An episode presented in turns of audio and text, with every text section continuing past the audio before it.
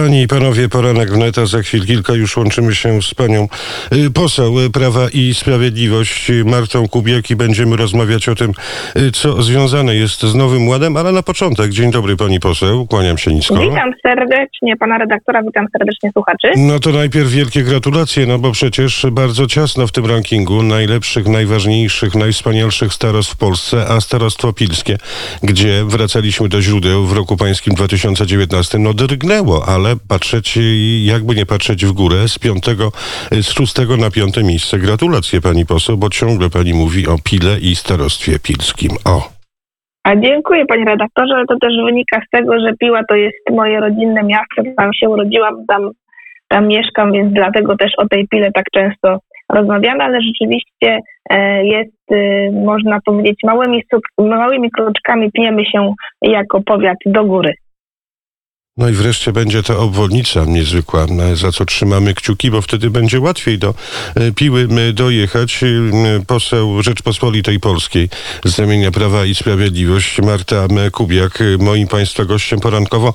No to teraz, droga Pani poseł, no trzeba zapytać, co sądzą posłowie Zjednoczonej Prawicy, Prawa i Sprawiedliwości a propos tego, co wczoraj zakomunikowała Pani Wera Jurowa, wiceprzewodnicząca Komisji Europejskiej.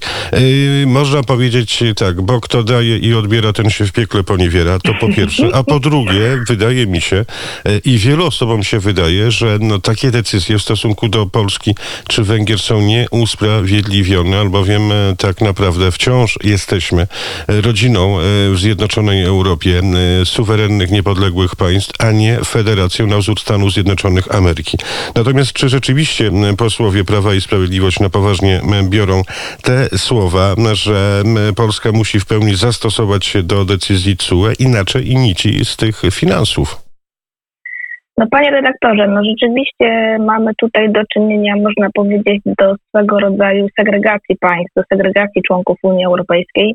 W moim odczuciu na e, takiej segregacji na państwa lepsze i na państwa gorsze, bo proszę pamiętać, że są e, członkowie Unii Europejskiej, którzy nie wykonali wyroków CUE i jakoś E, tam nie grozi się sankcjami, e, zakręceniem, jak to się mówi, przysłowiowego kurka e, z funduszami unijnymi, tylko zawsze, zawsze ta Polska. No jakoś tak się dziwnie składa. Natomiast rzeczywiście Komisja Europejska dała nam miesiąc na zawieszenie tej izby dyscyplinarnej Sądu Najwyższego. Rzeczywiście będziemy się z tym wnikliwie zapozna, zapoznamy się z tym, z tym bardzo wnikliwie. Oczywiście odpowiemy. Natomiast szczerze mówiąc, z jednej strony to wzywają nas do zawieszenia, ale z drugiej strony no to jakby prawo unijne nie przewiduje też jakiejkolwiek sankcji za to, za niewykonanie e, za niewykonanie. W studiu w Warszawie redaktor Adrian Adim Kowarzyk. Dzień dobry.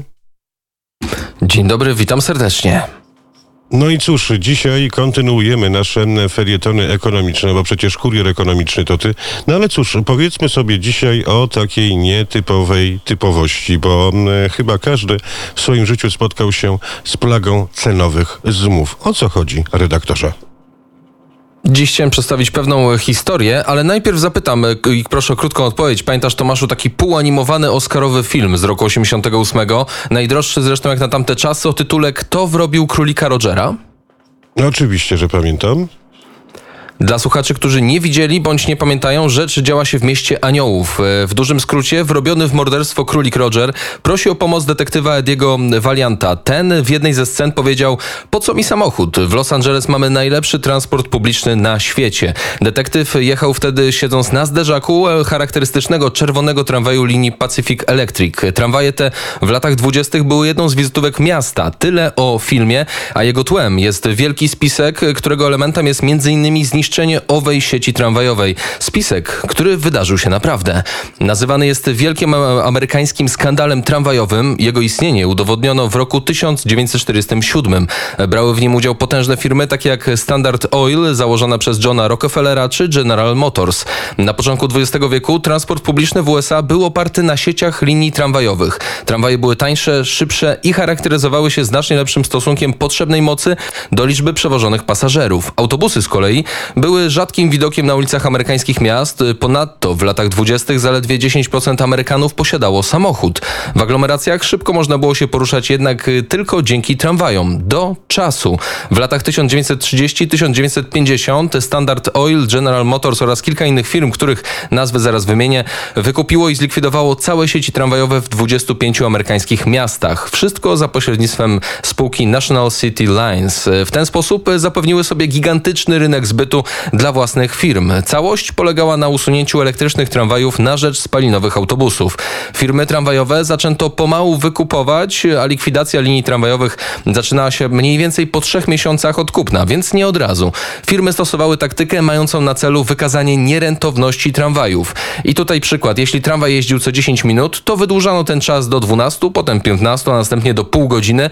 To powodowało, że usługa stała się mniej atrakcyjna, a potem zarząd rozkładał ręce i twierdził, że linia przestała być dochodowa. Do roku 46 firmy wykupiły prawie 100 firm transportowych posiadających linie tramwajowe. I tak, maksymalnie w ciągu 12 do 18 miesięcy od przejęcia firmy te były likwidowane, a tramwaje zastępowano autobusami General Motors i firmy Mac. E, firmy same dla siebie wytworzyły tak naprawdę potężny rynek zbytu.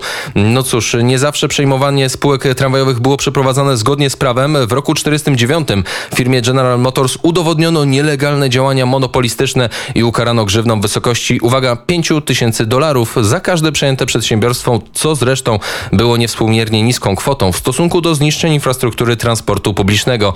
Doskonałe przygotowane prawnie tych wrogich przejęć spowodowało jednak, że spisek antytramwajowy jako taki nie został udowodniony i czas na przypomnienie firm, które brały w tym udział to General Motors, producent samochodów i części zamiennych, Mack Truck, producent ciężarówek i autobusów, później przejęty w 2001 przez Volvo, Standard Oil, tu oczywiście paliwo, Philips Petroleum paliwo i Firestone Tire, czyli opony i ogumienie. I można by zapytać, ale jak to? Przez tyle lat nikt nie zauważył trwającego procederu ani kierunku, w którym on zmierza? Otóż oczywiście pojawiły się takie osoby i kiedy już nie dało się ich przemilczeć, należało ich zdyskredytować. Tu przytoczę historię z roku 46.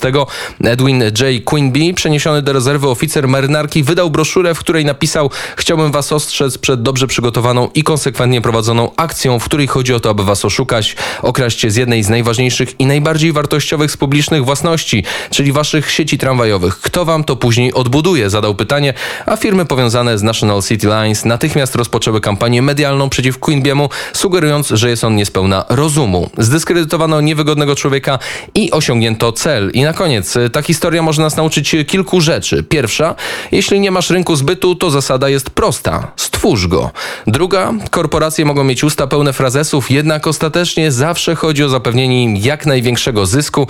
I trzecia, jeśli nie da się kogoś przemilczeć, najprościej jest zrobić z niego wariata. Dziękuję.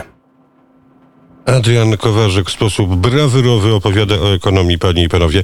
7.50, za chwilę krótka porcja reklam, a potem studio olimpijskie, odli- odliczanie gorące, bo przecież już za chwil kilka olimpiada rozpocznie się.